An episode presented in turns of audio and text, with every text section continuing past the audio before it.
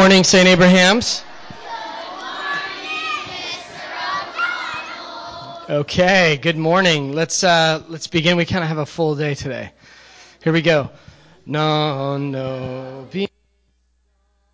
bine domine.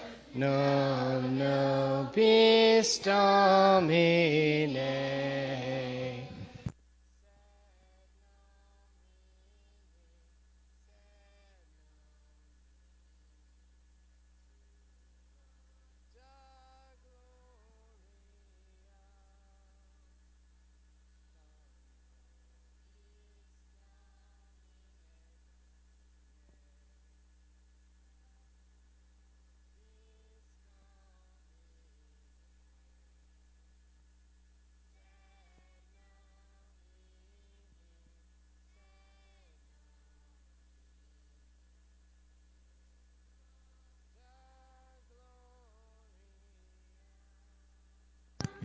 Amen. Have a seat.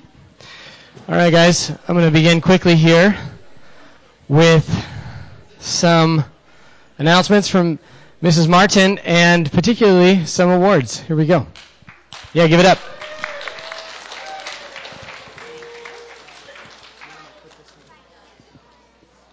Oh, sure, so I can hold them.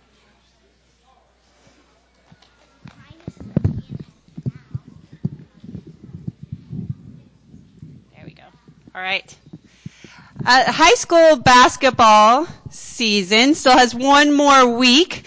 Um, we have our final home game tonight, and it's senior night against Soledad High School down at the Veterans Building in Watsonville. So if you can come today at four o'clock, it should be a really fun game. Um, they have one more game on Friday at Alvarez High School in Salinas, and that's the end of their season. Um, middle school basketball season ended last week, so I have some middle school basketball awards to give out. Um, but before I do, I just wanted to mention that we're starting a new season this week also. So high school swim team begins today. Some people are excited. High school swim team begins today. And middle school girls volleyball starts tomorrow. So that is usually really popular sport. So, uh, Coach Eric gave me some names of boys who are getting awards for middle school basketball. All right, so we have a couple awards for the fifth and sixth grade team and a couple of awards for the seventh and eighth grade team. The first award goes to the most improved player on the fifth and sixth grade team, and that goes to Jake Clark.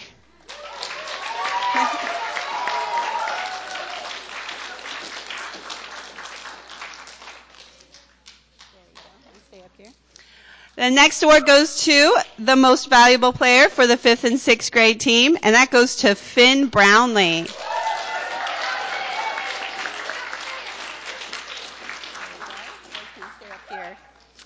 Those are uh, fifth and sixth grade team. For the seventh and eighth grade team, we have award for the most improved player, which is Jake Paradiso.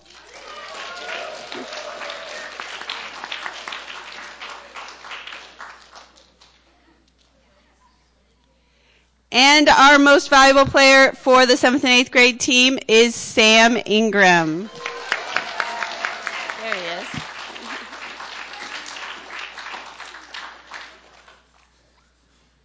There you go, Sam. Good job, boys. Any other parent? Any other pictures? Parent pictures? All right. Good job. You can go sit down.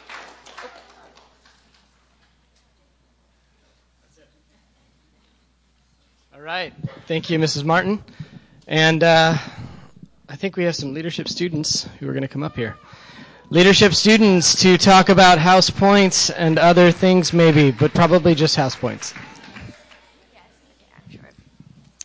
In fourth place with 18,955 points is Calvin.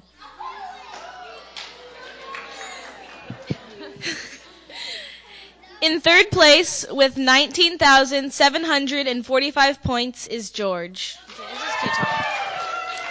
And in second place with 20,445 points is Aquinas. And in first place with 20,550 points is Augustine.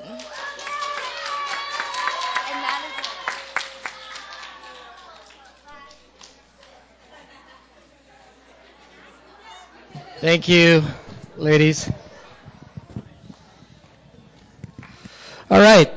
Um, I want to talk with you guys uh, about uh, a, a theme that I discussed with you last time.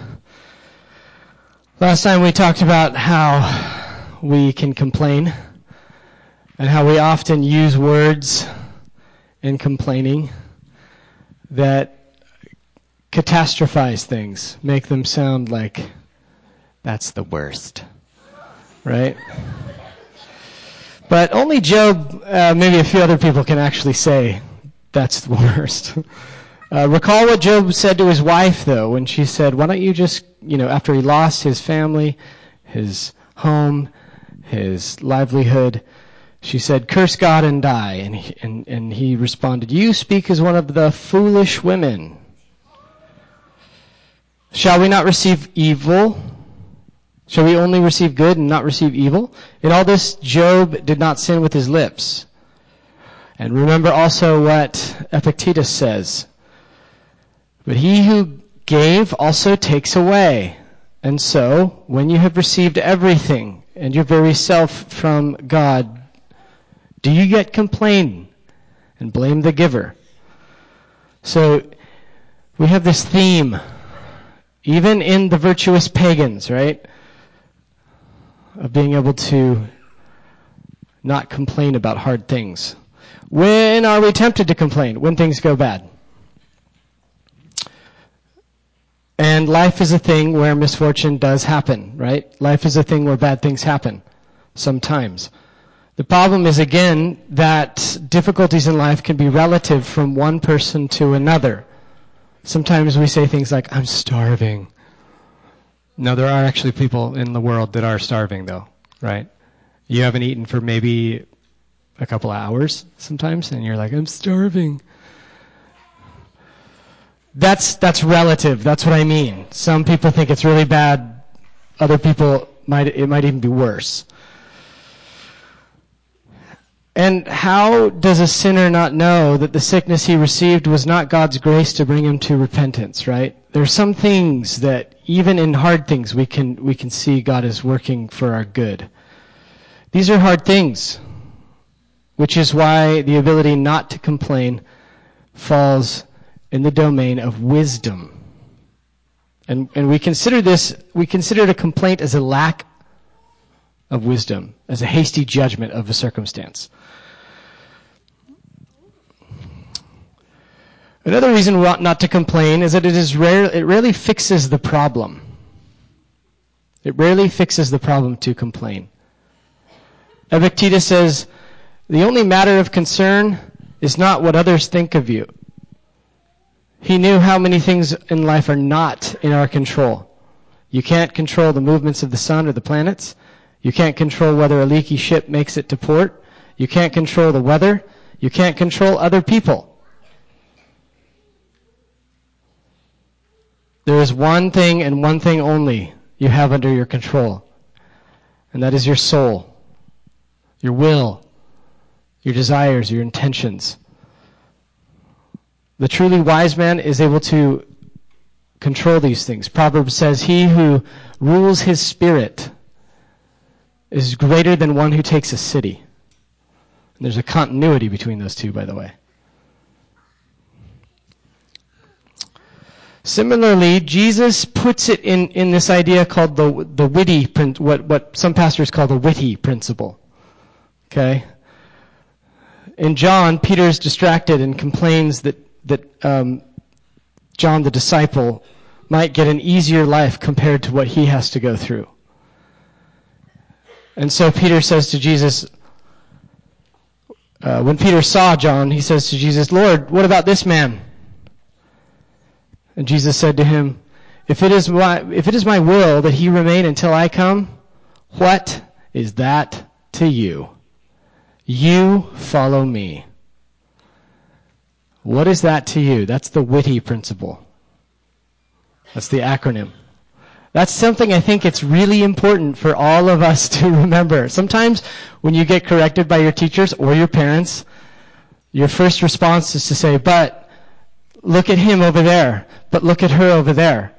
But what about this over there? And all the time, the Lord is always saying, what is that to you? You follow me. It's the same kind of thing. This is actually, if you guys remember, uh, The Horse and His Boy, The Chronicles of Narnia. You remember Shasta at the very end is talking about all his misfortune in life, and he's like going on the road, and he's like, "I'm the worst, mis- most miserable boy in the world," and sh- and and Aslan shows up, right, and tells him, "I was there every time." And he actually reinterprets his life entirely. It's one, it's one of the most amazing things where he says everything you thought was, was a curse was actually a blessing. It was me keeping you safe. It was me directing you in this way, even though it was difficult at times. And he says, what about Aravis?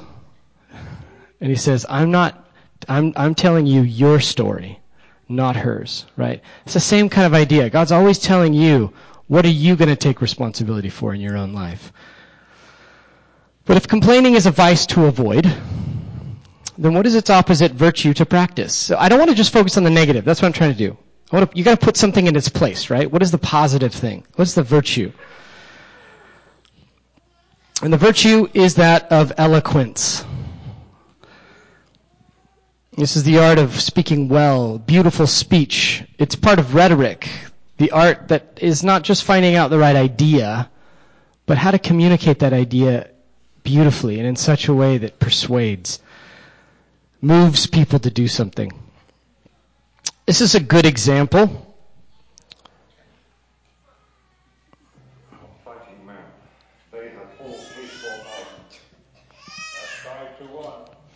So the English are down. They're outnumbered. Now, Hatfield, but one ten thousand of those men in England that do no work today.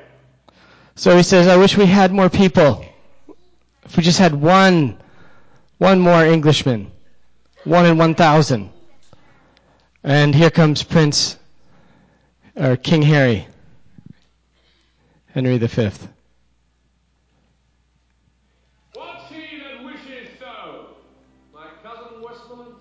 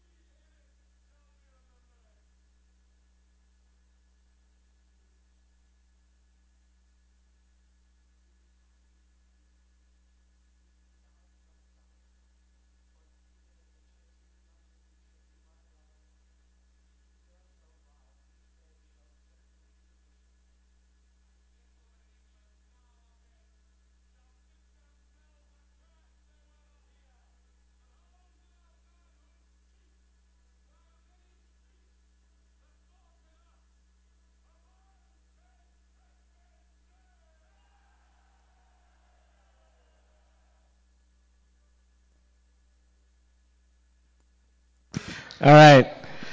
It's worth watching uh, the whole thing. he turns a complaint into a rallying speech, into something to even be excited about. That they're outnumbered. this takes this takes more than just skill. It takes wisdom. Beyond speaking beautifully, eloquence also has a moral dimension. And this is why I'm saying it it's it's the it's the opposite of complaining. Eloquence has a moral dimension.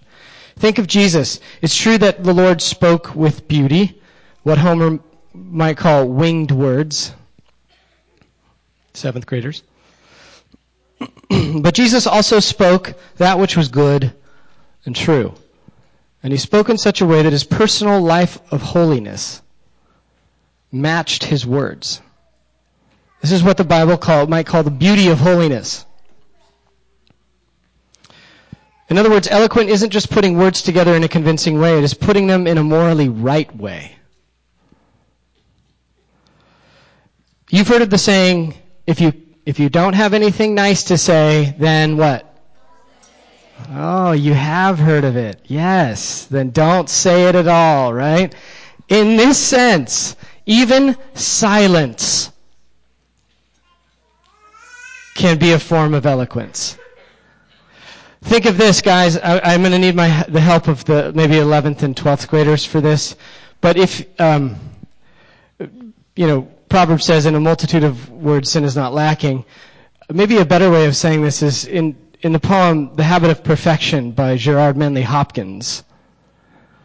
He says this: "Shape nothing lips, be lovely dumb." Come on. Are you guys going to say this with me? Here we, let's start again.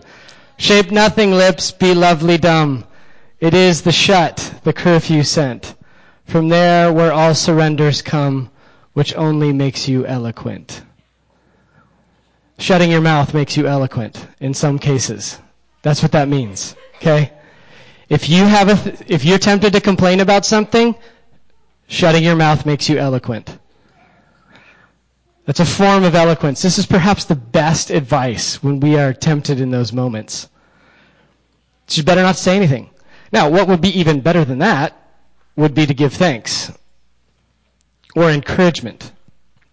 This is why Paul says, loquentis, there it is, loquentis, eloquent, loquentis, vobis medipsis, speaking to yourselves in psalmis et hymnis et canticis spiritualibus cantates et psallentes in cordibus cordibus vestris domino to the Lord speaking in psalms and in hymns and in spiritual songs singing and giving and praising in your hearts, making melody in your hearts to the Lord. Domino, dative case.